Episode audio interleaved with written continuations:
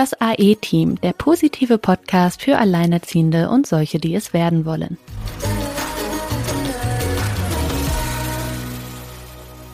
Hallo ihr Lieben, da sind wir wieder in unserem virtuellen Podcast-Studio. Und wie so oft sind wir natürlich mal wieder nicht alleine. Wir haben Trommelwirbel tatsächlich endlich mal einen alleinerziehenden Papa bei uns, nämlich den Alex. Und der Kontakt kam über dich, Silke. Deswegen leite ich erstmal an dich weiter. Ja, hallo auch von mir. Ich freue mich sehr, sehr, sehr, dass wir endlich einen alleinerziehenden Papa am Mikro haben. Ich habe vorhin noch mal die Statistik äh, G, ähm, ja, nachgeschaut. Es gibt nämlich von Statista seit September neue Zahlen und die sagen, dass es 2021 in Deutschland 2,15 Millionen alleinerziehende Frauen gab und 462.000 alleinerziehende Väter. Das ist immer noch wenig, aber der Trend ist aufsteigend. Ich kann mich noch an Zahlen aus 2019 erinnern wo die Männer, ich glaube, so gerade die 400.000 gesch äh, geschafft haben. Jetzt haben wir schon 50.000 mehr.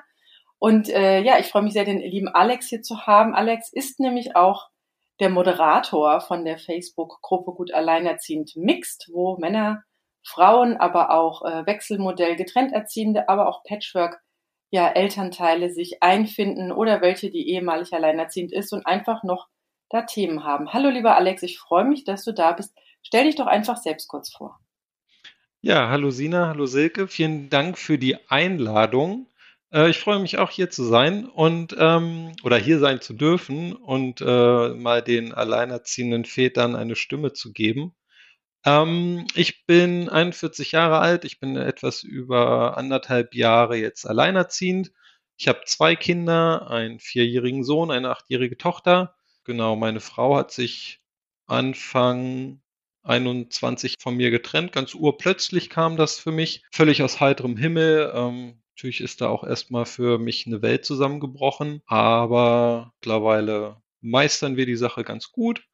Ähm, zu dritt. Äh, wir haben auch noch zwei Katzen. Wir leben in einem Haus mit großem Garten, so dass halt auch die, die Kinder hier äh, ja ihren also die haben ja hier ihren Lebensmittelpunkt bei mir mit Schule, Kindergarten, allem drum, drum herum, leben hier auf dem Dorf und hier haben wir halt auch vorher, vor der Trennung schon gemeinsam als Familie gelebt. Das heißt, meine Frau ist dann halt kurz nach der Trennung ausgezogen und wir sind weiterhin hier geblieben. Mhm. Es kam so überraschend für dich. Wie war denn die Situation? Also in was für einem Moment hat es dich denn dann kalt erwischt? Also einmal bleibt es mir immer so gut in Erinnerung, weil es äh, fünf Tage vor meinem 40. Geburtstag war. Oh. Und ja, genau. Und äh, das war Ende Januar und kam halt so völlig aus heiterem Himmel. Also die Kinder waren gerade im Bett. Ähm, mhm. Eigentlich war das dann immer so die Zeit, wo man sich dann halt gemeinsam vorm Fernseher setzt, noch eine Serie guckt und dann irgendwann ins Bett geht. Und äh, der Fernseher blieb aus und ja, meine Frau meinte dann zu mir, wir müssten mal miteinander reden. Und dann dachte ich schon so, hm, weil so wirklich reden war eigentlich eh mal das größere Problem in unserer Beziehung. So halt offen über Probleme reden, das ja gab es bei uns eher weniger. Mhm. Daher war ich das schon ein bisschen verwundert. Naja, und sie hatte auch nicht lange um einen heißen Brei rumgeredet und hat gleich gesagt, sie möchte sich von mir trennen. Und dann ist natürlich erstmal für mich eine Welt zusammengebrochen. Ich habe überhaupt nicht verstanden, was passiert. Also man mhm. fühlt sich wie in so einem Film auf einmal. Tatsächlich war, das mag jetzt vielleicht auch für viele krass klingen, aber meine allererste Reaktion war tatsächlich, dass ich ihr gesagt habe, die Kinder bleiben bei mir. Ähm, mhm. Das war meine erste Reaktion, das werde ich auch nie vergessen. Und ähm, weil das mir in dem Moment das Allerwichtigste war. Mhm. Wie hat sie denn darauf dann reagiert? Erstmal gar nicht weiter. Aber für sie war, glaube ich, tatsächlich, sie hat diese Reaktion schon so erwartet, glaube ich. Weil sie kennt mich ja. Mhm. mhm. Und ähm, Kinder waren halt auch in unserer Beziehung immer mein größter Wunsch. Mhm. mhm. Sie war gar nicht so diejenige, die jetzt unbedingt Kinder haben wollte. Ah ja, aber ist ja auch interessant, ja. Genau. Und, und dann hast du dich aber auch mehr so gekümmert. Also hattest du von vornherein dann auch mehr so die Rolle Intus, äh, Kinderarztbesuche zur Kita, ja, zur Schule, richtig. alles, alles, was so dazu genau. gehört. Also, hm. gen genau. Also, ähm, wir waren beim ersten Kind, also unsere große Tochter, die ist ja acht Jahre alt, mhm. beim ersten Kind war es noch relativ klassisch, ich sag mal jetzt, was die Elternzeit doch anbelangt. Also sie hatte, ich, ich krieg's gar nicht mehr genau zusammen, zwölf Monate Elternzeit und ich mhm. hatte vier Monate, immerhin schon mehr als Ei, die meisten Väter, die ich so kenne. Achso, da hast du noch Eier, hast du noch mehr gemacht. Ich, genau, ich habe ich hab tatsächlich mehr gemacht, als mhm. ich, äh, also auch ohne Elterngeld dann noch. Mhm. Dann an, im Anschluss ans erste Lebensjahr dann. Ja, genau. Mhm. Genau, da haben wir aber gemeinsam, also äh, nochmal Elternzeit gemacht. Mhm. Ähm, genau, und ähm, aber ich habe dann auch gleich von Anfang an angefangen, Teilzeit zu arbeiten. Mhm. Ähm, ich Was weiß machst gar du denn eigentlich ich, beruflich? ich bin, ich bin, äh, ich habe Wirtschaftsinformatik studiert und arbeite beim IT-Dienstleister für Sparkassen. Mhm. Ganz klassischer Bürojob ähm, mit Gleitzeit ohne Kernarbeitszeit, mit einer relativ guten Vergütung. Ähm, arbeite derzeit 30 Stunden, das kriege ich ganz gut hin, an fünf Tagen verteilt. Mhm.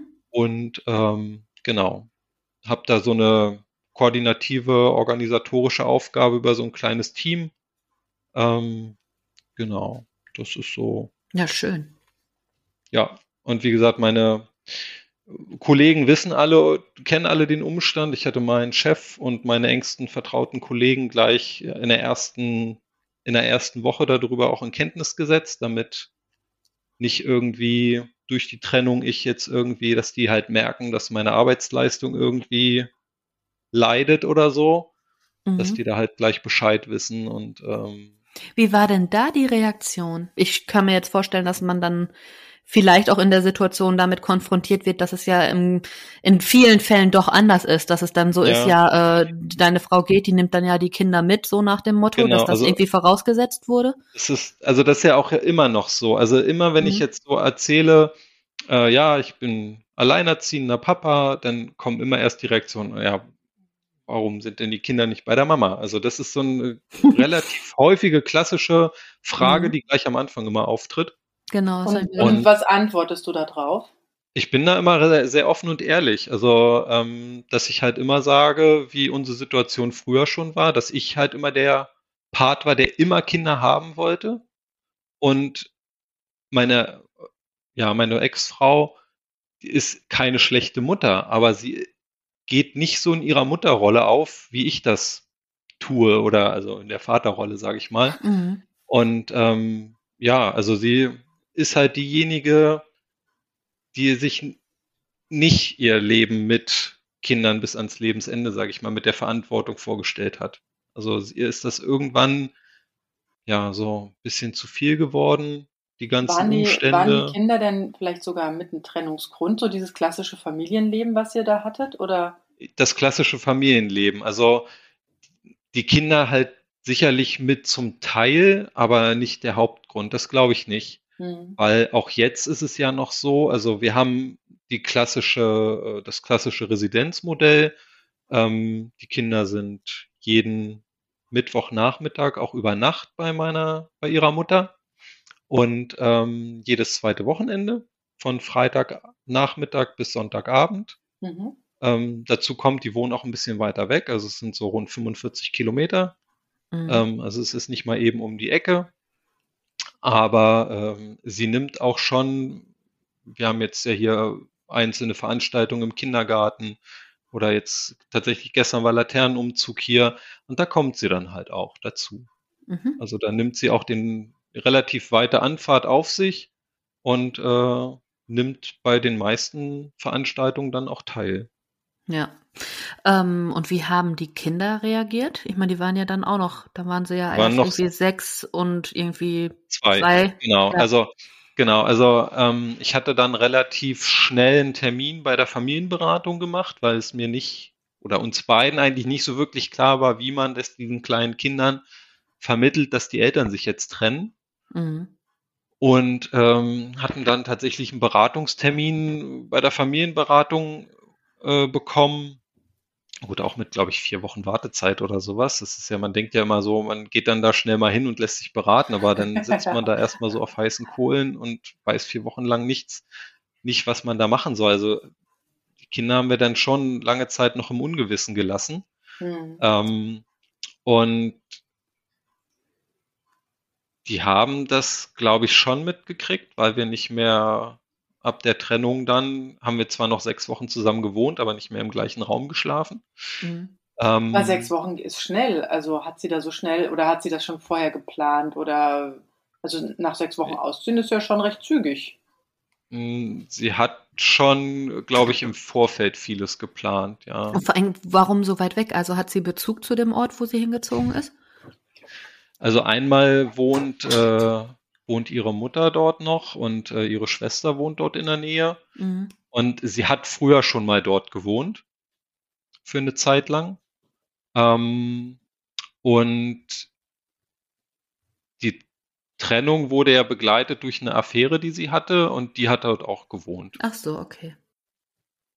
Genau. Aber die, also die, die Affäre war jetzt nicht der Trennungsgrund für sich. Mhm. Also das war noch so eine ich habe Begleiterscheinung dabei.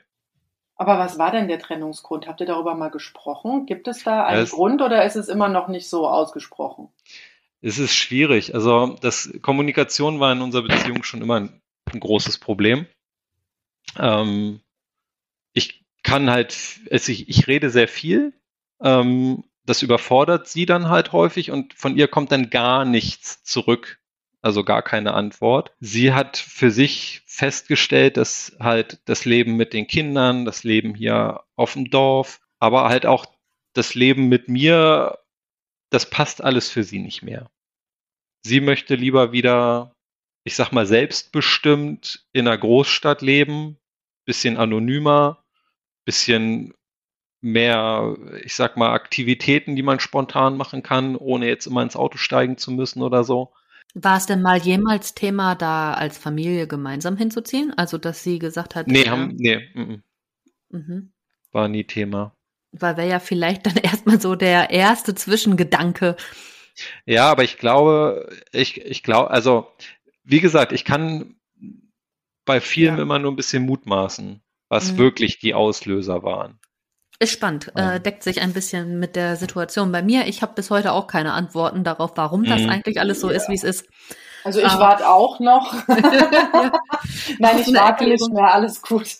ja, das ist aber am Anfang denkt man ja, ich komme im Leben nicht mehr klar, wenn ich jetzt hier mhm. keine Antwort kriege auf mhm. die Frage. Das ist Hab ja das, was einem am meisten, ja, man glaubt ja erstmal, ganz lange Zeit, boah, wenn ich keine Antwort kriege, warum das jetzt so ist, ich werde mir ja ewig diese Frage stellen und irgendwann verblasst das und man stellt sich die Frage einfach nicht mehr, weil man da einfach rauswächst.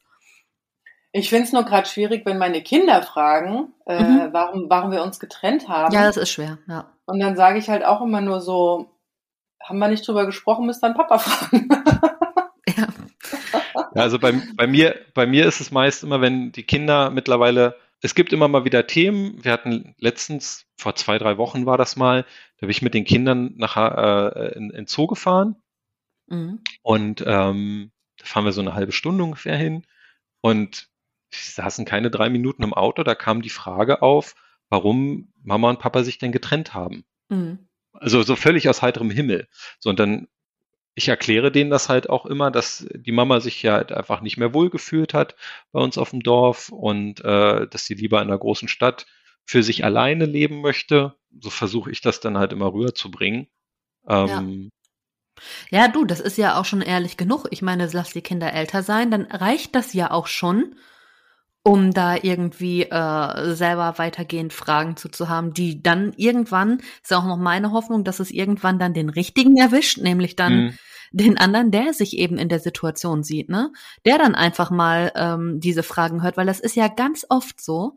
Bei uns auch. Also mein Sohn kennt ja seinen Vater gar nicht wirklich. Der hat sich am Anfang, ja, als er ein Jahr alt war, dann irgendwie ein paar Mal blicken lassen. Das war dann für ihn total besonders.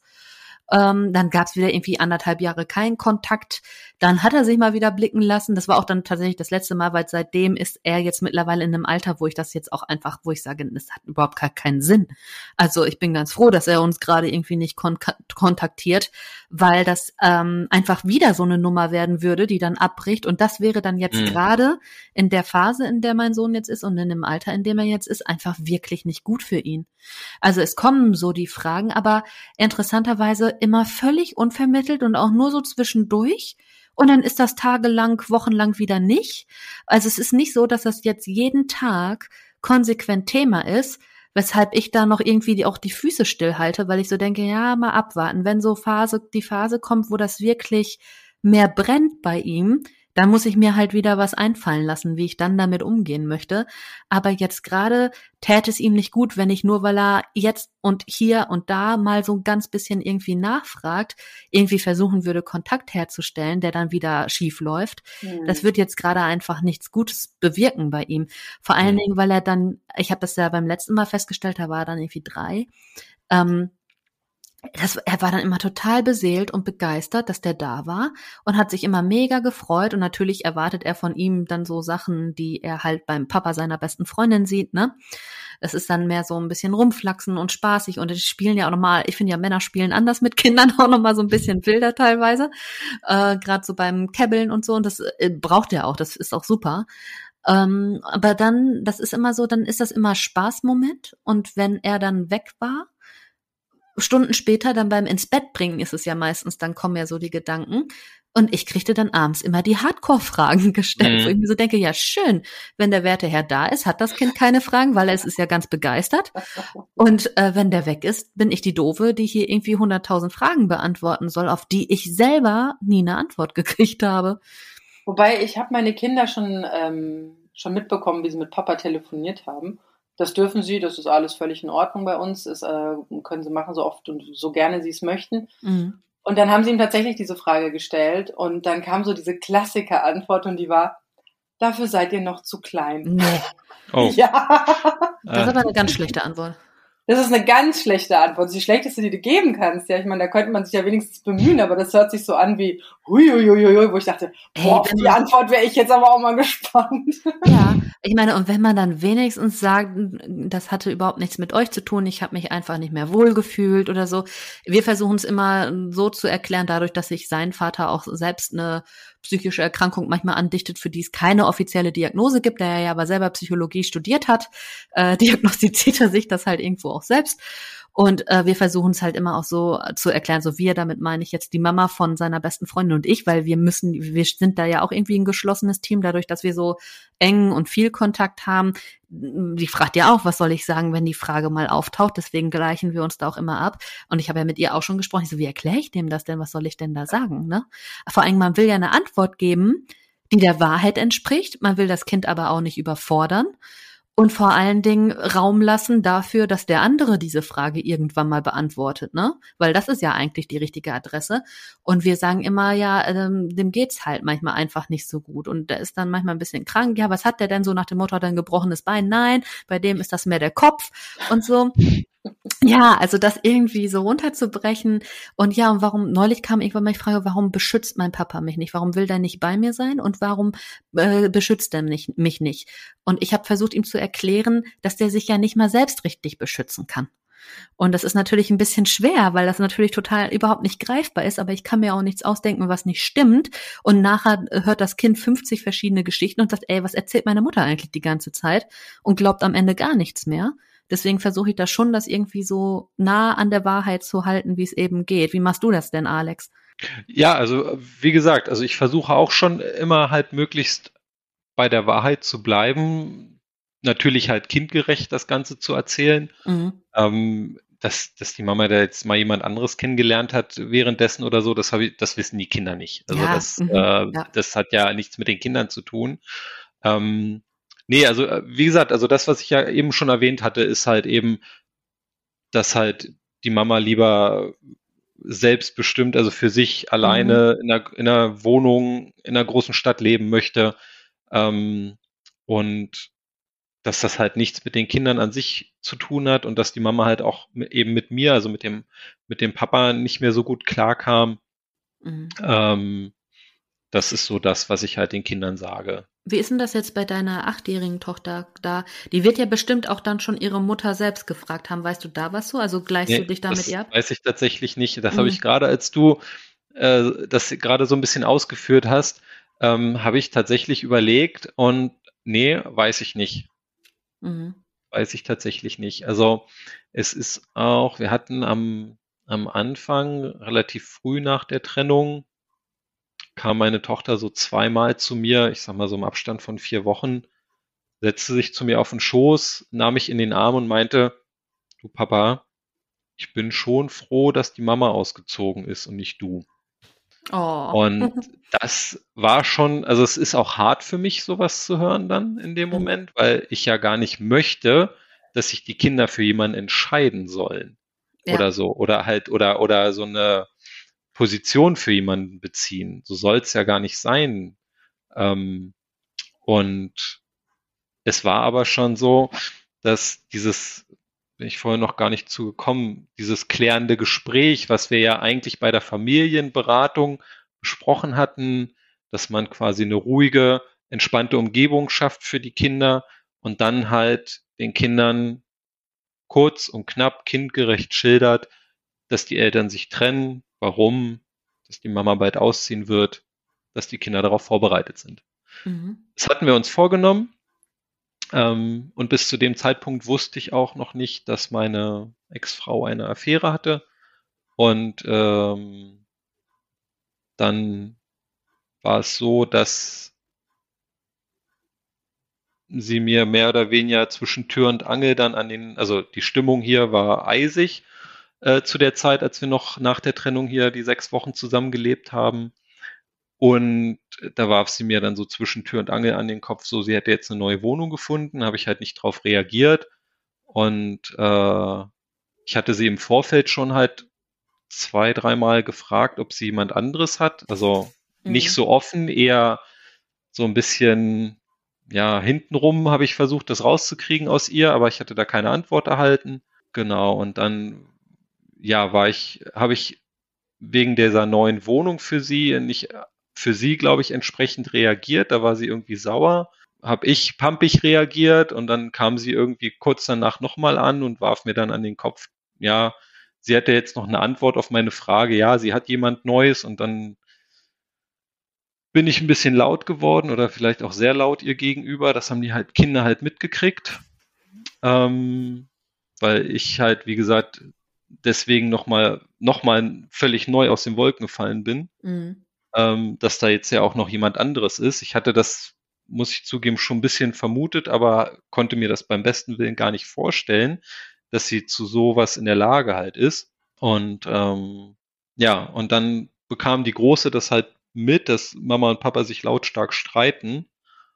Und äh, ja, dann habe ich zu ihr gesagt, auch wenn es jetzt blöd ist, aber wir müssen das den Kindern jetzt sagen. Das kann so nicht weitergehen. Mhm. Und äh, ja, dann war halt, ist alles andere als eine entspannte Stimmung. Äh, ich habe dann aber auch gesagt, hier, du trennst dich, du möchtest hier ausziehen, dann verklicker das bitte auch deinen Kindern ja. oder unseren Kindern.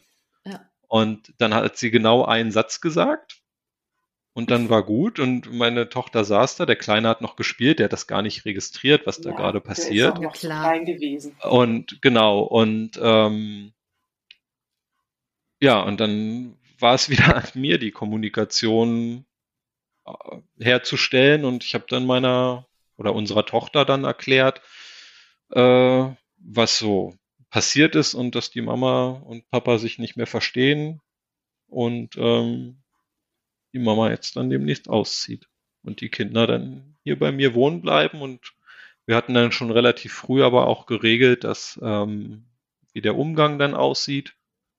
Und hatte dann den Kindern auch gleich gesagt, also ihr seht dann jetzt die Mama nächsten Mittwoch und dann das Wochenende seht ihr die Mama dann auch alle zwei Wochenenden. Und damit die Kinder schon mal so wissen, was auf sie zukommt.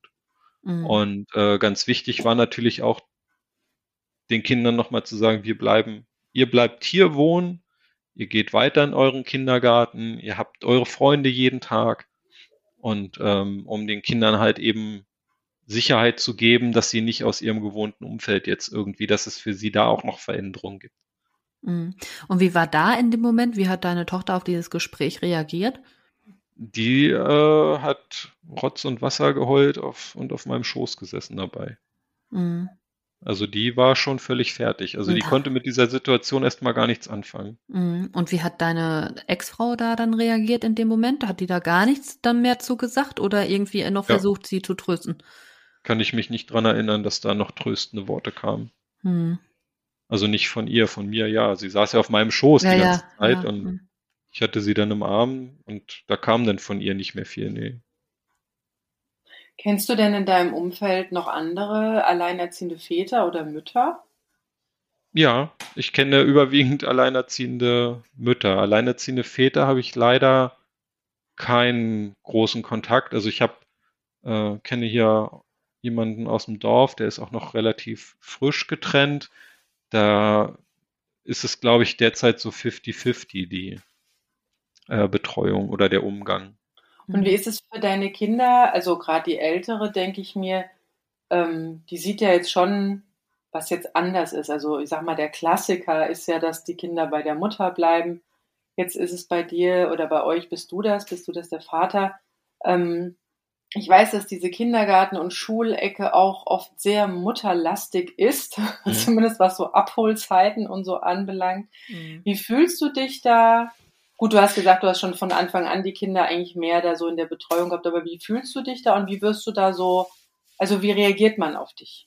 Ja, also genau, ich hatte das vorhin ja noch nicht so ganz zu Ende ausgeführt, weil bei unserem Sohn hatten wir dann Elternzeit schon Hälfte Hälfte gemacht. Also meine Frau hatte die ersten acht Monate, vor allem ja wegen Stillen und so, ist das ja dann ja für die, ist für die Mutter bisschen, für die Frau, ja.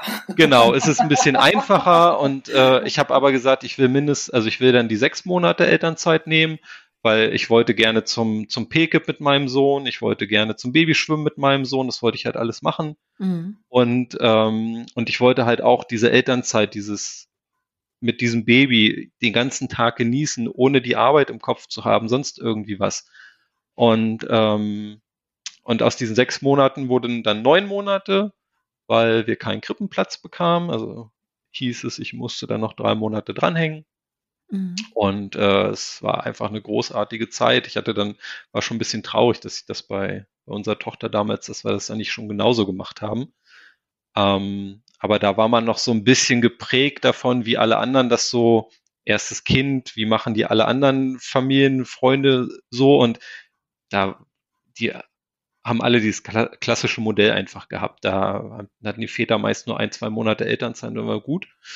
Und äh, da war ich ja mit meinen vier Monaten schon eigentlich eher allein unterwegs oder hatte da schon ein bisschen Vorreiterrolle und äh, kenne auch kaum einen Vater, der in Teilzeit arbeitet, um sich um seine Kinder zu kümmern, also auch noch während der Beziehung. Mhm. Hatte, seid ähm, ihr beide in Teilzeit gegangen? Genau, oder?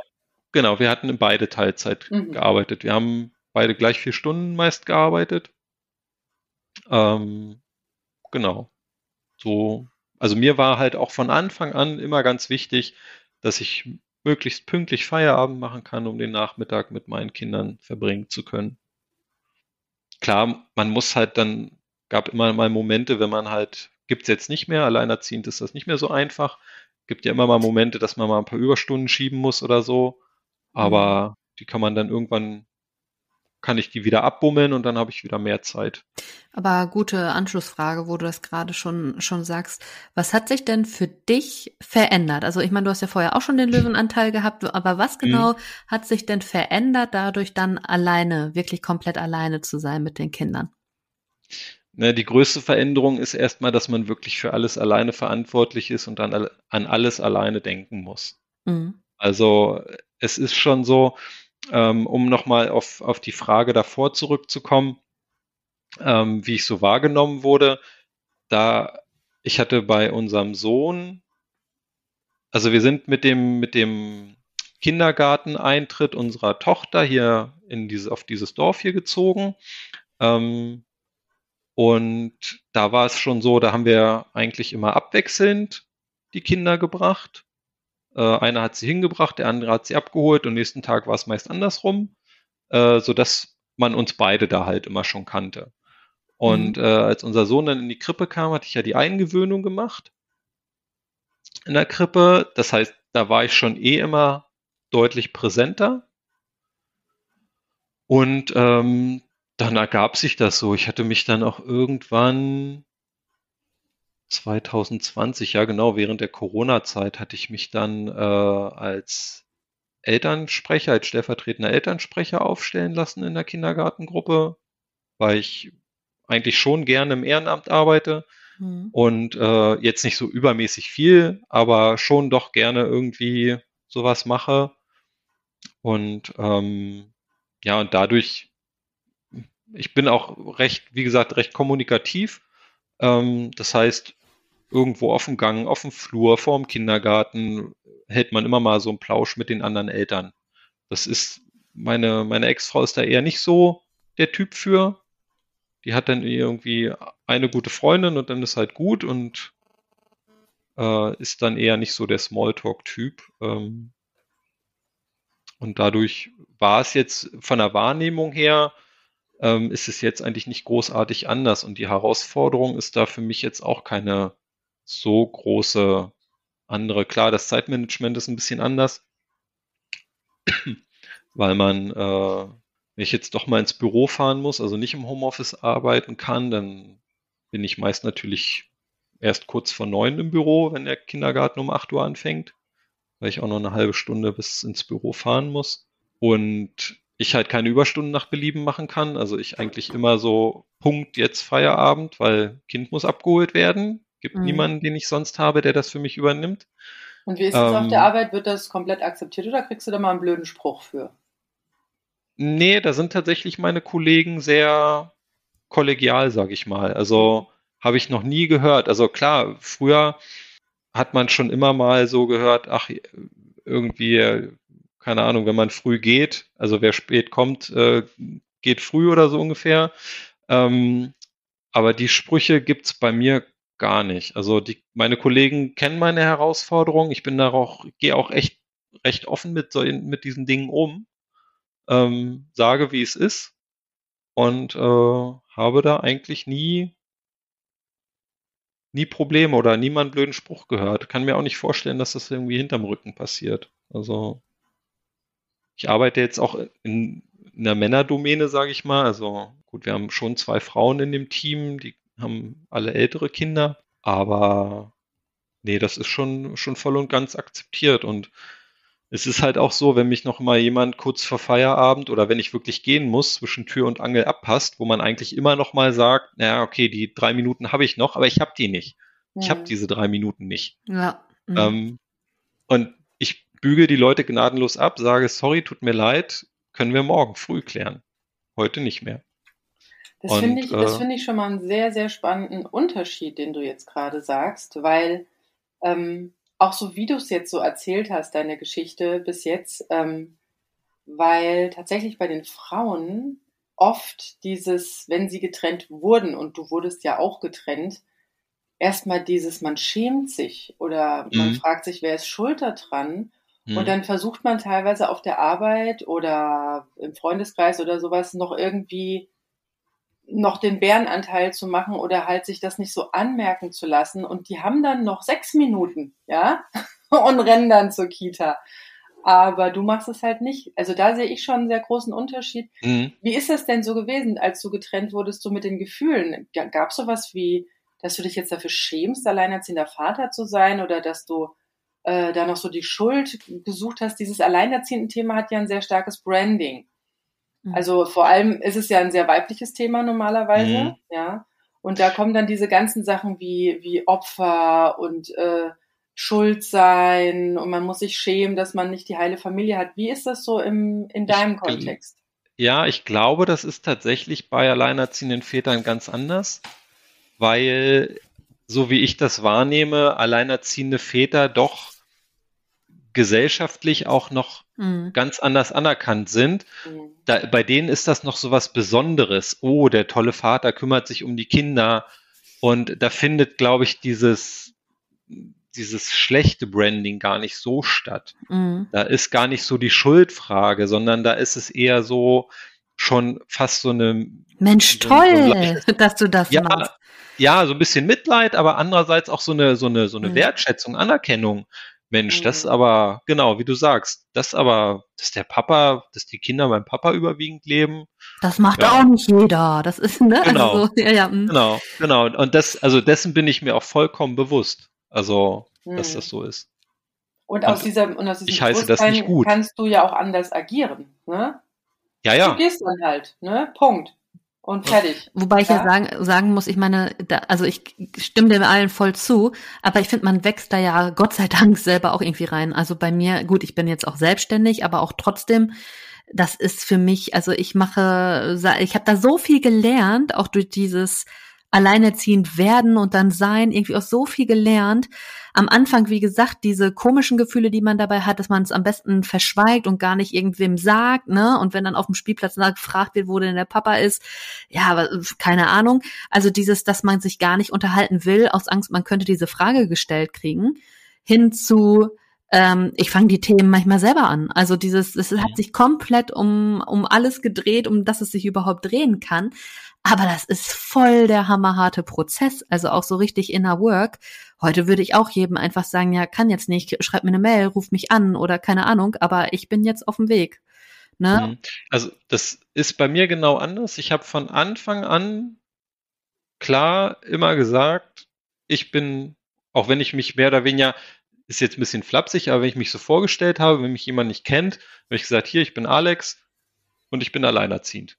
Glaubst du, es wäre auch anders für dich, wenn das gesellschaftlich anders wäre? Also du hast ja jetzt gerade selber schon gesagt, die ähm, gesellschaftliche Wahrnehmung von dir als Papa in der Rolle ist durchaus eine andere als äh, oder kriegst du das bei den Müttern, die du kennst, mit, bei den alleinerziehenden Müttern? Habt ihr euch da mal drüber ausgetauscht, weil du sagtest ja, du kennst da ein paar alleinerziehende Mamas.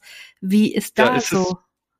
Da ist es so, wie, wie, wie ihr es schon beschrieben habt. Mhm. Also da ist eher schon, also ich kenne auch alleinerziehende Mütter, die auch sehr offen damit umgehen. Aber ich glaube, bei denen war das eben auch schon ein längerer Prozess, bis sie da hingekommen sind. Mhm. Ähm, aber es gibt auch welche, die nach Jahren immer noch das nicht wirklich so offen kommunizieren oder ja. damit eher zurückhaltend umgehen. Hm. Meinst du, dass das bei, dass das was damit, dass es was mit dieser gesellschaftlichen Sicht zu ja, tun hat? Ja, ja, mhm. definitiv. Ja. Definitiv. Und ähm, das, um deine Frage zu beantworten, ich glaube, ich würde damit auch nicht so offen umgehen, ähm, wenn die Gesellschaft ja das im Grunde mit alleinerziehenden Vätern genauso umgehen würde wie mit alleinerziehenden Müttern. Mhm. Da hätte ich, glaube ich, auch deutlichere, deutlich mehr Hemmungen, da offen, so offen mit umzugehen. Hast du denn jemals irgendwie eine besondere Stellung jetzt ähm, gehabt oder bist du besonders behandelt worden aufgrund der Tatsache, dass du alleinerziehend bist?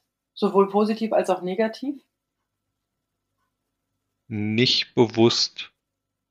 Also ich manchmal versuche ich schon so irgendwie, äh, ich überlege gerade, das so ein bisschen, ich will nicht sagen auszunutzen, aber dann, dann sage ich schon mal hier, aber ich bin alleinerziehend, habe zwei Kinder, ich brauche jetzt einen Arzttermin eine Woche eher und am besten dann vormittags. Und mhm. möchte jetzt nicht da lange drum diskutieren, ich brauche das, so ungefähr. Das mache ich aber auch. ähm, mhm. Also äh, da versuche ich schon, ähm, ja, das, aber das trauen sich, glaube ich, auch nicht, nicht alle. Mhm. Das, ja, also ich habe schon durchaus das mal probiert beim Kita, äh, beim, bei, beim, beim Krippenplatz war das. Ja. Und da hieß es nur, ähm, Alleinerziehende bekommen keine Sonderbehandlung. oh, ah, okay. Krass. Ey, ganz krass. Ich ja. habe ähm, gerade gestern Morgen, ne, weil wir sind jetzt hier mit Schulanmeldungen beschäftigt und wollten äh, für den offenen Ganztag, für den OGS-Platz die Anmeldung abgeben. Und ähm, die haben einfach nicht mal für die Hälfte der Kinder, die da hingehen, einen OGS-Platz. Jetzt wollen, es wollen natürlich alle bewerben sich auf einen OGS-Platz. So, und dann heißt es ja immer, ja, ja, Sina, du hast auf jeden Fall gute Karten. Erstmal meine Adresse, so lautet auch die Schule. Der Schulname beinhaltet meine Adresse. Plus, äh, ich bin nun mal alleinerziehend und das sind hier im Umkreis von denen, die ich jetzt kenne, ist das eigentlich niemand. Kann sein, dass es vielleicht ein, zwei Versteckte gibt, die sich nicht ganz so outen, aber ansonsten, ähm, ja, man sollte meinen, selbst wenn es noch zwei, drei andere gibt, ist dieser OGS-Platz keinesfalls gefährdet, weil auch explizit natürlich danach gefragt wird, auch in diesem äh, Bogen, dass man es halt dann nachweisen soll und so. Und das ist schon so, dass man natürlich weiß, okay, das ist mitten ein Kriterium. Jetzt Fun Fact, gestern Morgen mit einer befreundeten Mama unterhalten. Die Tochter ist in dem gleichen Alter wie mein Sohn, die ist aber äh, so eine Überfliegerin, die Kleine, dass die schon äh, jetzt in diesem Jahr eingeschult wurde. Also schon zur, zur Schule geht. Und da gab's auch richtig Theater voll mit den OGS-Plätzen. Bei denen war es auch so, also sie hätte ihren Job sonst aufgeben müssen, hat sie gesagt, das mache ich auf gar keinen Fall ne, der Mann die ganze Zeit weg und am Arbeiten und sie selber auch in leitender Position und sagt ja auch, ich gebe doch meinen Job nicht auf, was soll denn das? Und ähm, da kam dann noch raus, ganz spannend, dass es bei, weil ich wusste von einer anderen Mutter, dass die OGS-Plätze aufgestockt wurden dadurch, dass Eltern gemeinschaftlich geklagt haben. Uns haben sie bei dem offenen Tag, wo wir da äh, dann einmal durch die Schule sind, natürlich gesagt, ja, und wir haben es jetzt gerade geschafft, wir haben jetzt gerade die Plätze aufgestockt. ja, ihr habt die Plätze aufgestockt. Nein, die Eltern aus den letzten Jahren haben einfach mal lange genug geklagt. Und die sagte jetzt, ja, ist dann aber schon auch interessant. Also alleinerziehend sein heißt ja auch nichts. Ich so wie heißt auch nichts. Ja, ähm, ist schon spannend, wenn man dann mitbekommt im Zuge dieser OGS-Streitereien, dass ähm, ein alleinerziehender Vater mit zwei Kindern keinen den OGS-Platz nicht gekriegt hat, dafür aber andere Lehrer, die in Teilzeit arbeiten. Alles klar. Okay, ja, so läuft das also. also. Ich kenne hier bei unserem kommunalen Träger, der ist der Krippe und äh, des Kindergartens. Da kenne ich, gibt es halt so eine Satzung, was auch die beinhaltet, die Auswahlkriterien für die Vergabe von Krippen- und Kitaplätzen. Mhm. Und äh, das erste Auswahlkriterium ist halt. Alleinerziehend. Nee, das ist der zweite. Berufstätig, der, ne? Genau, der erste mhm. ist berufstätig, der ja. zweite ist alleinerziehend. Ja, genau. Und ähm, damit bin ich immer automatisch drin. Das wäre er auch gewesen. Das sind die gleichen Kriterien. Aber die, die da nun mal okay. vor Ort entscheiden, haben halt einfach mal beschlossen, dass wahrscheinlich kennt man sich persönlich, ne, weil Lehrer untereinander mhm. kennen sich ja fast alle. Und äh, natürlich, ach hier, mein Kumpel, mit dem habe ich mal studiert oder das war ja mein Kollege da und dort. Und äh, ja, der arbeitet zwar nur Teilzeit, aber das Kind kriegt natürlich den OGS-Platz. Obwohl da ein alleinerziehender Vater steht, der Vollzeit arbeitet mit zwei kleinen Kindern. Es war echt der Hammer. Also als ich das gehört habe, mir ist echt die Kinnlade runtergegangen, weil nicht umsonst sind das ja die Kriterien. Aber wenn sich dann natürlich vor Ort nicht dran gehalten wird, boah, ey, unglaublich. Gut. Da da weiß ich zumindest auch aus meiner äh, Elternbeirats- oder Elternvertretertätigkeit, ähm, dass bei uns, zumindest in der, im Kindergarten, da schon sehr genau drauf geachtet wird und sehr genau diese Kriterien eingehalten, eingehalten werden. Ja. Ähm, ist auch richtig. Das Darum, das war das, was da rauskam. Ja, aber so Negativbeispiele mhm. gibt es ja leider immer wieder. Das ja, ich habe das gar nicht, sowas noch gar nicht. Da, mh, hm. Ja, apropos Kita. Ich erinnere mich dann noch dran, dass ich einmal eine anonyme Kleiderspende an den Garderobenhaaren meiner Tochter gefunden habe. Ähm, ist dir denn auch schon mal irgendwie ein besonderes Hilfsangebot äh, ungefragterweise ins Haus geschneit, als man wusste, du bist alleinerziehender Vater oder nee, äh, gar nicht? nicht. Echt nee. nicht? Also du bist Nein. so, hat sich irgendwie, sage ich mal, bis auf die äh, Tatsache, dass du alleinerziehend bist, von der Zeit, wo du noch verheiratet warst mit den Kindern, bis also zu der Zeit, also zu dem, wie du jetzt bist, ähm, hat sich da irgendwie grundlegend was verändert oder ist einfach alles fast ja, so wie vorher? Ja, eigentlich im Großen und Ganzen ist alles noch so wie vorher. Also das Einzige ist halt, wie gesagt, das Zeitmanagement lässt mhm. es halt dann nicht zu, dass ich beispielsweise mein, meinem persönlichen Hobby jetzt noch in der in dem Umfang nachkommen kann, wie ich das gerne hätte oder wie ich es wie früher hatte.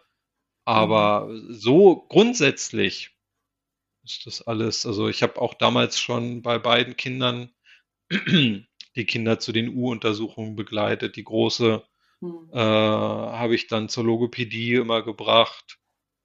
Ähm, generell so Arztbesuche, Krankschreibung hatten wir uns anfangs, gut, haben wir uns meistens geteilt noch. Mhm. Ähm, wenn jetzt mal Kind krank war oder so.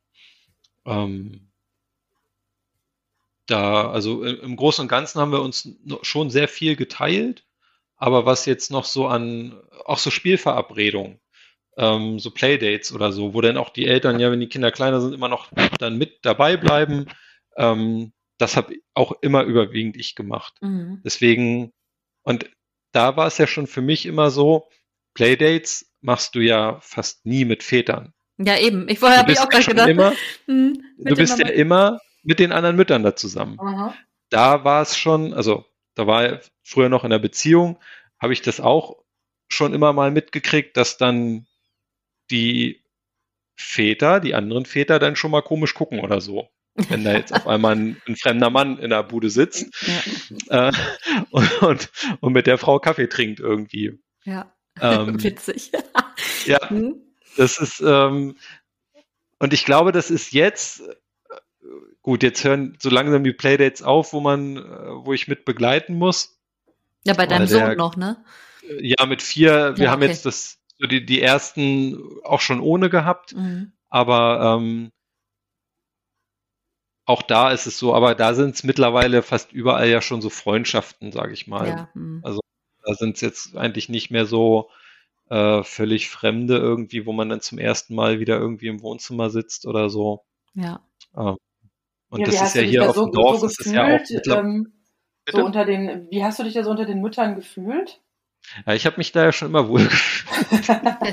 ich, kann, ich kann mich tatsächlich ähm, mit Müttern oder mit Frauen viel besser austauschen, weil beispielsweise ich interessiere mich so null für Fußball hm. und überall, wo man hinkommt, ist das ja für Männer so ein Aufhängerthema.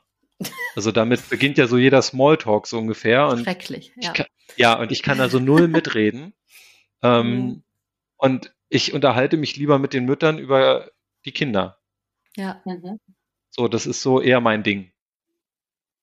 Also ich habe auch andere, ich sag mal, eher männerdominierte Hobbys oder so, interessiere mich, weiß nicht, für Autotechnik oder irgendwie sowas. Ähm, aber äh, wenn ich jetzt so gerne Smalltalk mache oder so, dann doch eigentlich gerne auch mit Frauen und über Kindererziehung oder irgendwie sowas. Mhm. Also finde das so ganz spannend. Wie ist das dann ja. bei dir äh, so weitergegangen? Also auch so partnerschaftstechnisch dann irgendwie, du sagtest ja, deine Frau hätte eine Affäre gehabt, weiß jetzt nicht, was davon geworden ist, aber wie haltet ihr das da, so mit neuen Partnerschaften und dann auch den Kindern vorstellen und solche Sachen? Genau, also das Trennung ist jetzt ja etwas über anderthalb Jahre her. Die Affäre bei meiner Ex-Frau ist damals wohl relativ schnell dann wieder zu Ende gegangen.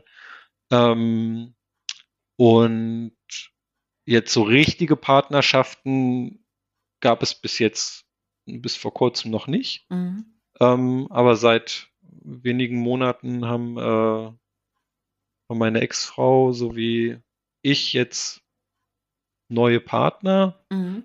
Ähm, wobei das jetzt für mich schwierig ist, also kann man schwer von einer Beziehung jetzt sprechen, wenn man sich irgendwie nur alle zwei Wochenenden dann mal sieht. Hm. Also du ähm, beschränkst das dann auf die Zeit, wo die Kinder dann nicht da sind.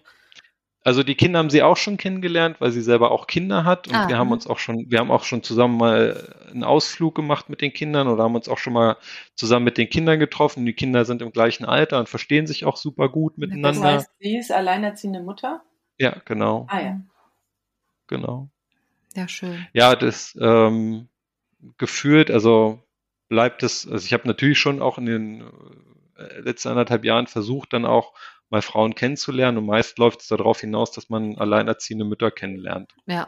Also als alleinerziehender Vater, wenn man damit offen umgeht, ähm, trifft man da eher dann so auf alleinerziehende Mütter. Mhm. Ja, ich wollte gerade fragen, wie es so auf dem Partnermarkt aussieht als alleinerziehender Vater, so mit ähm, ja halt nicht äh, Müttern.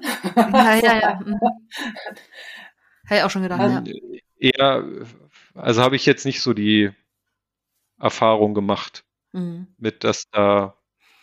Ja. Na gut, ne, weil Frauen ja wahrscheinlich, weiß ich, ich habe immer das Gefühl, natürlich, ich glaube, die stellen sich das auch immer alle ganz falsch vor. Also ich glaube schon, dass das vielen Frauen, die jetzt noch keine Kinder haben, irgendwo imponiert und die das toll finden, weil es irgendwie sowas ausstrahlt von, ey, der kümmert sich und das ist so ein Typ, mit dem kann man das dann auch machen, weil der steht da voll hinter und so, ne?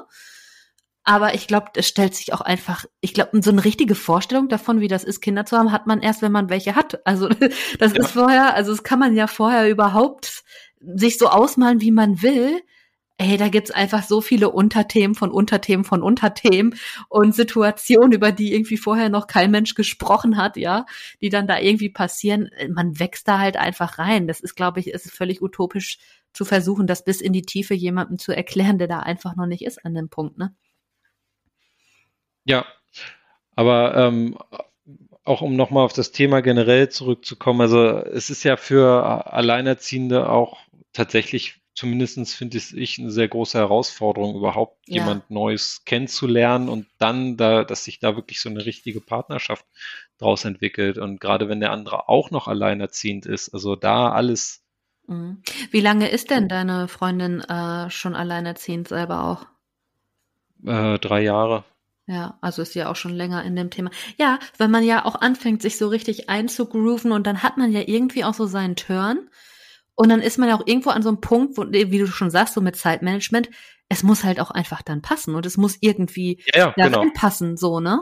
Und äh, man fängt ja, gerade wenn es beide Positionen sind, nicht einfach mal gerade so leicht an, jetzt hier äh, für irgendjemand Neues alles auf den Kopf zu stellen, was ja die Kinder betrifft. Man selbst wird das ja vielleicht noch machen, aber man bringt ja nicht den kompletten Schedule der Kinder irgendwie komplett durcheinander, weil man ja auch erstmal abwartend ist ne, sprachst und hatte selber gar keine Erfahrung. also ich muss sagen, ja. ne, ich bin da auch aus dem Thema ja. komplett raus.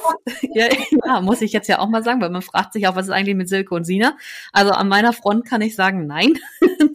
das Seit ist, acht Jahren ohne. ja, ohne, aber ohne Witz ist es tatsächlich auch seit der ganzen Zeit erst einmal passiert und das war erst kürzlich, dass ich bei, dass ich jemanden einfach nur so völlig unverfänglich, das war nämlich auf der Rückreise von äh, London, einfach so Smalltalk-mäßig unterhalten habe und dachte, wirklich interessanter Mann. Also das war das erste Mal in den ganzen Jahren, dass mich überhaupt irgendwas ansatzweise interessiert hätte, mit dem wäre ich Kaffee trinken gegangen. Ansonsten ist das einfach auch nicht vorgekommen. Und dann denke ich immer, ja, warum eigentlich? Ich bin vielleicht auch einfach zu beschäftigt und ich lehne es einfach ab, auf irgendwelchen Apps rumzutouren. Ja, wie habt ihr euch denn kennengelernt? Das genau. wäre auch noch meine Frage. Also wir haben uns tatsächlich über die äh, AE-Gruppe kennengelernt. Über die Ach nein. Ach Mensch. Mega. Das ist cool. Ja, ist ja, also äh, zur Hochzeit werde ich eingeladen. Ne? ja, ich Jetzt, jetzt, jetzt gehen wir nicht.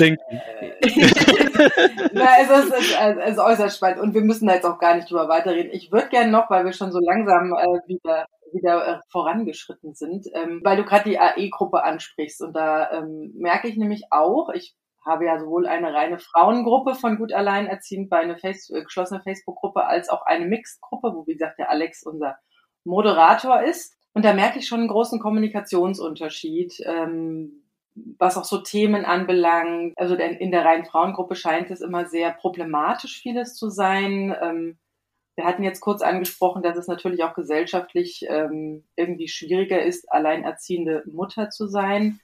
Ähm, bei den Vätern muss ich sagen, bekomme ich wenig mit. Also irgendwie kommunizieren die nicht. Dann frage ich mich immer, warum sind die in der Gruppe?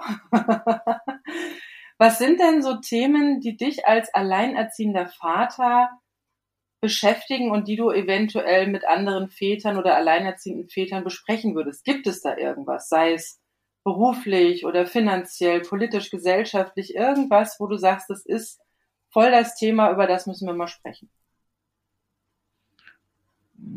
Puh. Also mir Frage. als Frau würden schon Tausende einfallen. Ja. aber halt also, als Frau. Aber was ist es bei den Männern? Also mein eins meiner für mich persönlich wichtigsten Themen ist, sind so finanzielle Absicherungen. Mhm. Ich hatte ja auch mal das Thema da, Silke kennt das ja, ähm, beispielsweise auch äh, mich mit dem Thema äh, Erbe, also Testament für mhm. Alleinerziehende äh, auseinandergesetzt? Sorge. Ja, da wollte ich mich nämlich nochmal erkundigen, weil der Betreff des E-Mail-Verkehrs, ich bin ja irgendwann in diesen E-Mail-Verkehr eingeschrieben, der, der, der, der Betreff lautet ja. Testament. Es war cool, auf einmal man öffnet so seine E-Mails und Betreff Testament, so, what? ja, das war tatsächlich der Aufhänger, ähm, wo Silke und ich da mal drüber geschrieben haben, wo dann halt die Frage auch dazu kam, ob ich äh, an dem Podcast teilnehmen möchte. Ja, ja. So Deswegen ist es äh, bei diesem Betreff geblieben. Ja, das, das ist so eine, das ist so eine Sache. Also ich hatte mich ähm, gleich ganz früh nach der Trennung, als wir noch zusammen wohnten, war ich ja aufgrund der Trennung, ich sag mal so durch, da habe ich, ich habe nächtelang nicht geschlafen. Mhm. Also und statt irgendwie jetzt die Nächte Trübsal zu blasen, habe ich die Nächte vorm Computer gesessen und habe mir seitenweise alles über äh, durchgelesen, was Umgangsregelungen anbelangt, was ähm, Unterhaltsregelungen anbelangt. Ich hatte mich dann auch gleich noch, weil wir auch verheiratet waren, ohne Ehevertrag, über eine Scheidungsfolgenvereinbarung informiert, habe dann auch gleich in den ersten Wochen gleich schon mit einem Notar gesprochen, habe mit einem Anwalt gesprochen, habe die Umgangsregelung und die Unterhaltsregelung auch selbst privat schriftlich verfasst und mhm. von dem Anwalt prüfen lassen und habe das dann meiner Ex-Frau vorgelegt und habe gesagt, hier, das sind die Punkte, so und so würde ich das gerne regeln. Also wir hatten das im Vorfeld besprochen, ich habe es halt aufgeschrieben mhm. und ähm, mit sowas habe ich mich sehr, sehr intensiv befasst. Da habe ich nochmal geguckt. Also ich bin eher jemand, der, ähm, ich sag mal, eher so ein konservativer Sparer ist. Also mhm. ähm, habe auch Aktien und Fonds, aber bin doch eher so sehr, sehr vorsichtig. Ähm, und auch was Versicherung anbelangt, bin ich, laufe ich eher auf der Schiene, ich versichere nur das Notwendigste. Ja, macht und, ja auch Sinn. Genau, und habe mich aber da, jetzt bin ich aber alleine für alles verantwortlich, habe ja auch hier ein Haus, was noch abzuzahlen ist, ähm, habe mich dann mal mit den Themen beschäftigt. Wie sieht's da überhaupt aus? Also, eine, wie sieht's dann aus? Also, macht eine Risikolebensversicherung noch Sinn oder eine Berufsunfähigkeitsversicherung Sinn? In welchem Maße, welche Versicherung braucht man noch und sowas? Also mit sowas habe ich mich dann noch eine ganze Zeit lang oder beschäftige ich mich immer wieder mal. Aber das ist alles, wo du sagst, das sind jetzt so, also du fühlst dich jetzt nicht irgendwie, gut, wir hatten ja gesagt, gesellschaftlich ist der alleinerziehende Vater anders bewertet ja. als die alleinerziehende ja. Mutter. Auch auf der Arbeit soweit keine Probleme. Warst ja vorher auch schon in Teilzeit. Viele haben ja, also genau. ich, ich kenne tatsächlich alleinerziehende Väter, die in Vollzeit sind und das ist schon nochmal ein anderes, äh, eine andere Hausnummer weil dann die Kinderbetreuung halt wirklich auch äh, ja von mehreren, was weiß ich, dann noch der eigenen Mutter oder der neuen ja. Partnerin oder sonst wie irgendwie zu stemmen ist oder ich kenne tatsächlich einen alleinerziehenden Vater, der seine Kinder dann sogar in eine Wohngruppe geben musste, weil es einfach mit diesen Arbeitszeiten kollidiert ist und da auf der Arbeit eben nicht entsprechend äh, freundlich äh, reagiert wurde. Hm. Ähm, also da, hm? ja. Also da weiß ich für mich halt, und da bin ich auch sehr dankbar für, ähm, oder sehr froh drüber halt auch, dass ich da in einer sehr komfortablen Situation bin. Also ich selbst mit meiner Teilzeit von 30 Stunden verdiene ich wirklich gutes Geld und ähm, meine Ex-Frau zahlt auch vom ersten Tag an den vollen Kindesunterhalt äh, laut Düsseldorfer Tabelle. Mhm. Und äh, da gab es, das war auch nie Diskussionspunkt oder mhm. so. Also sie weiß da um ihre, ihre Verantwortung auch und nimmt die auch voll wahr. Und da gibt, das war nie so Streitpunkt.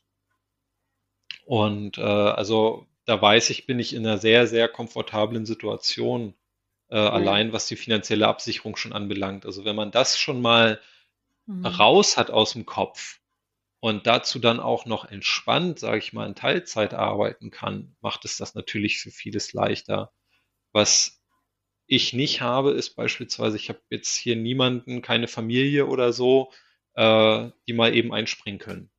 Also ich mhm. bin da eher auf Freunde angewiesen, aber die haben alle selber kleinere Kinder, also die können auch nicht immer alle sofort springen. Ähm, aber das ist so mein, mein Netzwerk, sage ich mal, auf was, auf was ich mich verlassen kann. Meine Cousine, die wohnt eine halbe Stunde von hier weg, aber die hat selber auch eine kleine Tochter mhm. ähm, und arbeitet auch etwas weiter weg nochmal von ihrem Wohnhaus. Also die kann auch nicht mal so eben springen. Mhm. Ähm, aber wenn wirklich Not am Mann ist, also ich hatte mal so eine ambulante OP, äh, da ging das einfach nicht anders. Da ähm, und das war auch noch zu einer Zeit, da wollte ich meine, meine Ex-Frau nicht um Hilfe bitten, ähm, weil da die, der Kontakt zwischen uns noch nicht so gut war. Äh, da konnte ich dann auf meine Cousine mal zurückgreifen. Aber mittlerweile ist der Kontakt zu meiner Ex-Frau so gut, dass wir uns da auch gegenseitig mittlerweile unterstützen. Also wir können ganz problemlos mal die Termine tauschen. Also wenn es jetzt nicht der Mittwoch ist, dann ist es eben der Dienstag oder der Donnerstag oder wir tauschen mal ein Wochenende oder mhm. so. Also das, da sind wir sehr, sehr flexibel, alle beide. Und äh, auch da bin ich sehr, sehr, sehr froh drum. Und mhm. äh, es war für mich natürlich ein harter Weg, erstmal dahin zu kommen.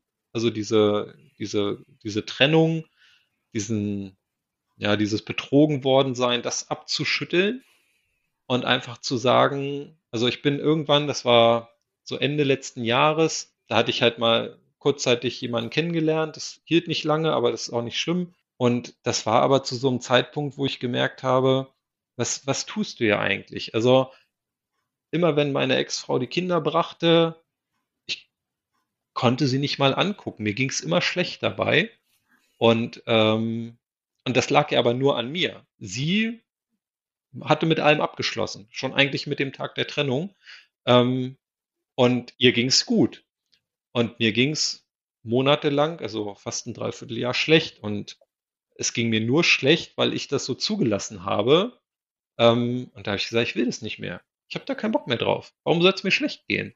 Mhm. Und, äh, und mehr oder weniger so von einem Tag auf den anderen habe ich das von mir abgeschüttelt und habe gesagt, mir geht's jetzt gut. Und äh, ich ziehe jetzt hier mein Ding durch und ich rede jetzt auch wieder mit ihr.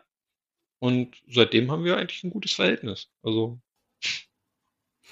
Ja, aber das klingt doch schön. Ich glaube, klar, über diesen, ich glaube, am Anfang darf man auch einfach nicht erwarten, dass das alles gleich irgendwie gut läuft. Das muss sich halt einspielen. Vor allen Dingen, wie du schon sagst, die Gefühlswelt, in die man dann jemanden gebracht hat oder in der man eben selber ist, die will ja auch erstmal durchdrungen werden. Ganz klar, also es ist ja ein Prozess. Ja. Und man muss ja auch, man muss ja sowas auch verarbeiten erstmal. Genau. Ähm, aber man, darf halt auch nicht sein, sein ganzes zukünftiges Leben davon bestimmen lassen. Nee, genau. Also man muss ja irgendwann mal davon loskommen. Ja. Und äh, ich glaube, da liegt auch bei häufig immer noch bei vielen auch das Problem, dass sie sich dann noch gekränkt fühlen und eine Entschuldigung erwarten oder so. Also ihr hattet die Themen ja in, einen, in vergangenen Folgen im Podcast ja auch schon mal, mal ein bisschen behandelt, mhm. ähm, wie man aus sowas rauskommt. Die habe ich allerdings alle erst jetzt gehört. Äh, hätte mir aber sicherlich auch, auch eher geholfen. Mhm. Ähm, ich finde es wichtig, solche Angebote dann auch sich zu suchen und mal anzunehmen. Ja. Ähm, ich hatte mal Kontakt zu einer Therapeutin, zu einer psychologischen Therapeutin. Mhm. Ähm, aber da blieb es auch nur bei einem Telefongespräch. Ja. Weil ich mir erstmal nicht eingestehen wollte, dass ich das brauche. Und ich habe es ja dann auch so geschafft, aber letzten Endes, ich kenne Leute, die, ich glaube, sowas wirklich mal in Anspruch nehmen sollten, weil ich glaube, das hilft wirklich. Also mir hat damals dieses eine Telefongespräch schon sehr, sehr viele Erkenntnisse gebracht, diese eine Stunde. Ja. Ja, das ist aber auch das Spannende. Das haben wir, glaube ich, auch in irgendeiner Folge mal gesagt. Das ist immer wieder interessant, dass ähm, derjenige, der verletzt wurde, beziehungsweise sich dann in der Situation wiederfindet, meistens der ist, der dann irgendwie ähm, entsprechend guckt und was aufarbeiten will. Und es ja oft vielleicht auch diejenigen sind, die aus der Situation rausgehen, die es vielleicht eher irgendwie auch mal bräuchten oder eben auch bräuchten. Und da passiert ganz oft irgendwie, hat man das Gefühl, da passiert das so mhm. gar nicht. So als wäre das so einfach einfach zu gehen, als wäre da nichts weiter bei. Hast du da mal Einblicke, aber du hast ja gesagt, reden war nie so euer Ding, also hast du da wahrscheinlich auch keine Einblicke, wie das für sie so war, also aus unseren Perspektiven, die wir uns ja alle sehr gerne um unsere Kinder kümmern, ist es ja eigentlich gar nicht nachvollziehbar, wie man so einfach, so leicht einfach gehen kann. So, ja, ich bin nochmal weg. Tschüss, Tür zu. Mhm. Also das ist ja also irgendwie, das kann, ist das so einfach für manche Menschen? Ich glaube, also ich kann jetzt für, für unsere oder für meine Ex-Frau nur sprechen. Ich glaube nicht, dass es so sehr einfach für sie war. Mhm. Ähm, letzten Endes war es die letzte Konsequenz für sie, weil es im Grunde, sie weiß, dass es den Kindern hier gut geht. Sie wollte hier nicht mehr leben. Ähm, und, aber sie wollte den Kindern auch nicht den Lebensmittelpunkt nehmen. Und ähm, ich glaube, da war es halt so die letzte Konsequenz, einfach zu sagen, ich, dann gehe ich und die Kinder bleiben beim Vater, weil denen geht's da super. Ähm, aber ich glaube nicht, dass sie das so ganz leicht genommen hat. Das glaube ich einfach nicht, weil sie wirklich auch gerne Zeit mit den Kindern verbringt. Aber lieber Teilzeit als Vollzeit dann so. Genau, hm. das schon. Also ich glaube, sie genießt die Zeit mit den Kindern, aber sie genießt genauso auch die Zeit ohne die Kinder. Ähm, gut, mache ich mittlerweile auch, ja. nur ist das Verhältnis ein anderes. Ja, ja, ja. Mhm. ähm, aber äh, das war ja auch so am Anfang, die, das, das erste Jahr nach oder das erste Dreivierteljahr nach der Trennung, äh, die Zeit ohne Kinder konnte ich nicht genießen. Es ging nicht. Also ohne Kinder war ich nicht komplett. Mhm. Ähm, das ist ja auch so, finde ich, so ein, war auch so ein Weg, den ich erstmal finden musste.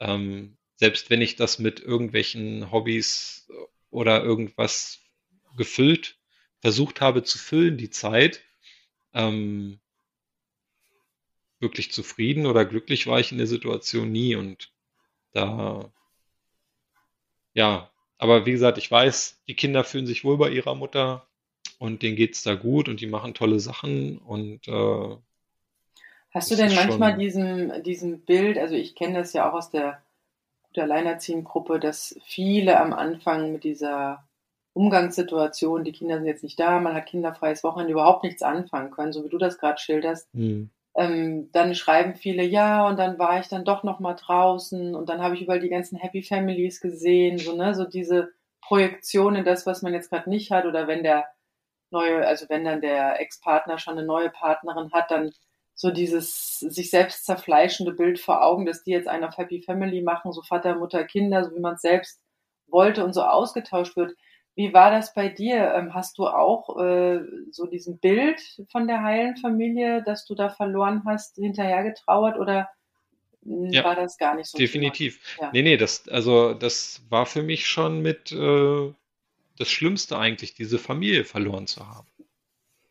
Ähm, da habe ich lange dran geknabbert. Also nicht nur quasi meine, meine Frau zu verlieren, sondern halt wirklich diese Familie halt. Ähm, Wobei man ja dann auch irgendwann, wenn man da lange genug drüber nachdenkt und mal noch guckt, wie das so die letzten Jahre eigentlich lief, dann muss man wirklich auch mal ehrlich zu sich sein und überlegen, war das wirklich so die heile Familie? War das alles so toll? Ähm, selbst wenn man regelmäßig in den Urlaub fährt und äh, Wochenendausflüge macht. Ich glaube, da ist zumindest bei uns paarbeziehungsmäßig viel, viel auf der Strecke geblieben. Ja, also mittlerweile kann ich schon nachvollziehen, warum wir uns getrennt haben, dass das, glaube ich, auch für alle Beteiligten, zumindest die Erwachsenen, äh, auch der bessere Weg war oder ist. Ähm, Wenn jetzt jemand in der Situation ist, ähm, alleinerziehender Papa zu werden und sich irgendwie denkt, boah, da bin ich irgendwie so voll der Außenseiter oder Ne, man hat halt nicht so die Erfahrungswerte, auf die man vielleicht auch im direkten Umfeld zugreifen kann. Was möchtest du so einem Papa mit auf den Weg geben? Also mir hat ja von Anfang an sehr viel der Austausch in der alleinerziehenden Gruppe, in der Facebook-Gruppe geholfen. Ähm, weil mir hilft halt Reden mit anderen, mhm. ähm, die halt in einer ähnlichen Situationen sind. Also da ging es jetzt gar nicht darum, dass das jetzt andere Väter sind. Ähm, da reich, äh, reichte mir erstmal überhaupt, mich mit anderen auszutauschen, die alleinerziehend sind. Da spielte ja jetzt das Geschlecht dabei überhaupt gar keine Rolle. ähm, um erstmal so den, ja, den, Ich muss sagen, ich erinnere mich noch an deine Anfänge in der Gruppe und ich war ja. so begeistert, dass ein Mann kommunikativ ist. ja, ich glaube, das macht mir auch vieles leichter. Ja. Ähm, weil ich kann, wie gesagt, im Kindergarten mit den Erziehern gut reden. Ähm, hatte da auch im Kindergarten frühzeitig kommuniziert. Ähm, aber es ist ja auch ein bisschen schade für dich, dass es da dann keine anderen Väter gibt, weil das wäre ja sicherlich auch noch ein spannender Austausch, ne? Da mal so von den anderen Vätern. Ja, also es gibt da ja schon Väter, aber so richtig reden tun die nicht. ja, ja, aber wir haben schon nee, Väter in der Gruppe, ja, ja. Ja, aber bisher gibt es also keinen keinen großen Austausch irgendwie. Also da kommen ja auch keine Fragen oder sowas. Ja, genau. Das, und, das, und das ist immer das, ja. das Thema, wo ich denke, was ist mit diesen alleinerziehenden Vätern? Haben die ja, nichts, glaube, worüber die reden müssen? weiß ich nicht. Vielleicht sind auch die meisten Männer auch immer noch diese Einzelkämpfer, die doch schon noch versuchen, ähm, sich da alleine irgendwie durchzuwurschteln. Ja, und dann vielleicht auch gesellschaftlich nicht so den Ächtungsdruck haben, sage ich mal. Sicherlich. Ne? Also ja. das wäre wahrscheinlich auch nochmal anders, dass man dann mehr nach Hilfe und Austausch sucht, weil man das Gefühl hat, man muss sich irgendwie gegen etwas verbünden, also gegen etwas, was von außen auf einen eindrischt und einem jetzt irgendwie, ja, einen irgendwie in eine komische Ecke stellt. Aber wenn man natürlich auch nicht suggeriert kriegt, dass man jetzt irgendwie so ein Outcast ist durch die Situation, dann ist ja auch eigentlich erstmal alles okay. Ich finde, das ist mit einer der größten Struggles, die man so, also die ich persönlich am Anfang hatte. Also dieses wirklich dieses, dieses von außen, Bild. genau, ja. dieses komische Bild von wegen, ja, ich bin jetzt alleinerziehend, was bedeutet das? Ja, die Medien suggerieren mir, ich bin dann jetzt eine Kette rauchende Alte, die im Block sitzt, ne?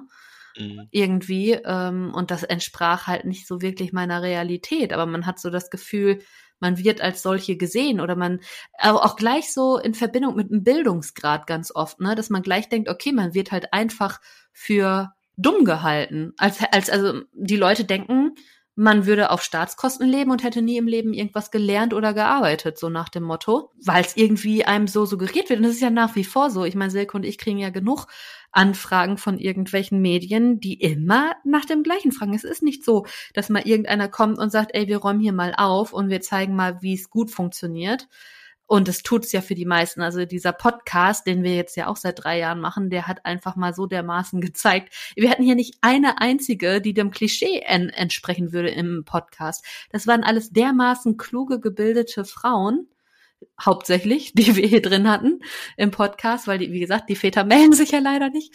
Ja, und dass man äh, irgendwie denkt, ja, äh, krass. Also dieses Klischee, was uns da irgendwie medial vorgestellt wird, das haben wir noch überhaupt gar nicht selber gefunden. Und wir mhm. machen seit drei Jahren diesen Podcast und sprechen andauernd mit anderen Aber Alleinerziehenden. Dieses Klischee wird halt im Kopf anderer sofort geöffnet, wenn man genau. sagt, ich bin eine, eine alleinerziehende Mutter. Dann habe ich schon so oft Gespräche gehabt, da hast du genau gemerkt, so, wie du so in diese Schublade gesteckt wurdest und alles, was du vorher gesagt hast, überhaupt keine Relevanz mehr hatte. Ich fand es super schön und super interessant, das mal zu hören und irgendwie ist ja so ein bisschen das Fazit dieser Folge. Sitzen gelassen, im Stich gelassen, allein gelassen werden ist einfach scheiße im ersten Moment. Vollkommen egal, ob Männlein oder Weiblein. Das sind erstmal bis auf das große gesellschaftliche komplett so die gleichen Gedankengänge und Gefühlsgänge eben auch, ne? Also ja, wieder was, was einen eben als Menschen auch einfach irgendwo verbindet, als seine kinderliebende Menschen, ne? Ja, und so schön wäre es, wenn wir alle einfach als diese Menschen gesehen werden und nicht in Männlein und Weiblein aufgeteilt werden und die einen die Schublade kriegen und die anderen den Sockel, ja. den, äh, ne, den äh, ersten Platz, das Podest, danke, Podest, das Wort hat mir gefehlt.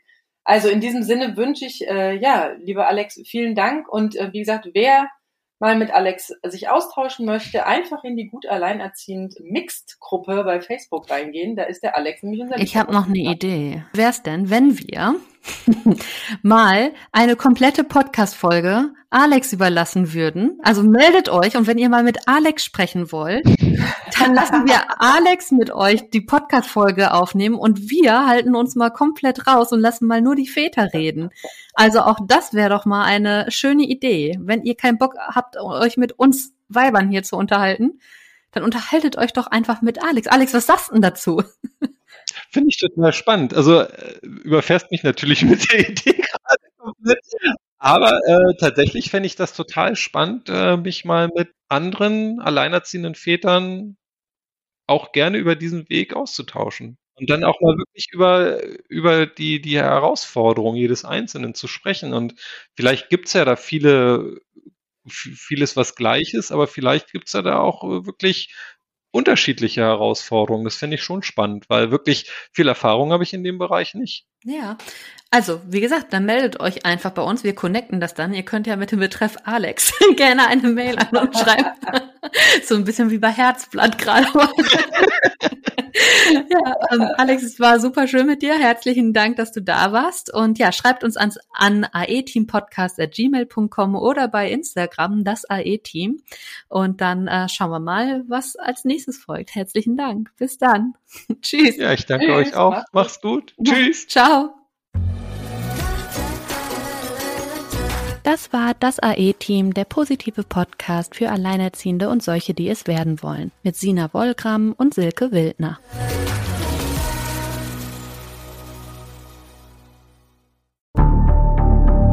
Wie lange kann ein Mörder sein dunkles Geheimnis bewahren? Wann bekommen die Angehörigen Gewissheit und die Opfer Gerechtigkeit? Jedes Jahr werden bei der Polizei rund 100.000 Menschen als vermisst gemeldet. Drei Prozent davon, also 3000 Menschen, bleiben länger als ein Jahr verschwunden. Einige werden nie wieder gesehen. Seit gut drei Jahren arbeitet die Polizei in NRW mit sogenannten Cold Case Units. Das sind Abteilungen, die wirklich nur damit beschäftigt sind, Mordfälle zu bearbeiten, die teilweise seit Jahrzehnten ungeklärt sind. Ich bin Mike Mattis, Radioredakteur und News Anchor und ich spreche mit Ermittlern über diese Fälle. In meinem Podcast Licht ins Dunkel, Cold Cases und ungeklärte Vermisstenfälle von hier beleuchten wir gemeinsam mit Profilern, Staatsanwälten und Mordermittlern Cold Cases und ungeklärte Vermisstenfälle aus ganz Deutschland. Immer in der Hoffnung, dass Angehörige endlich Gewissheit und die Opfer Gerechtigkeit bekommen. Licht ins Dunkel. Cold Cases und ungeklärte Vermisstenfälle von hier. Eine Produktion von Mike Mattis und der Podcastfabrik.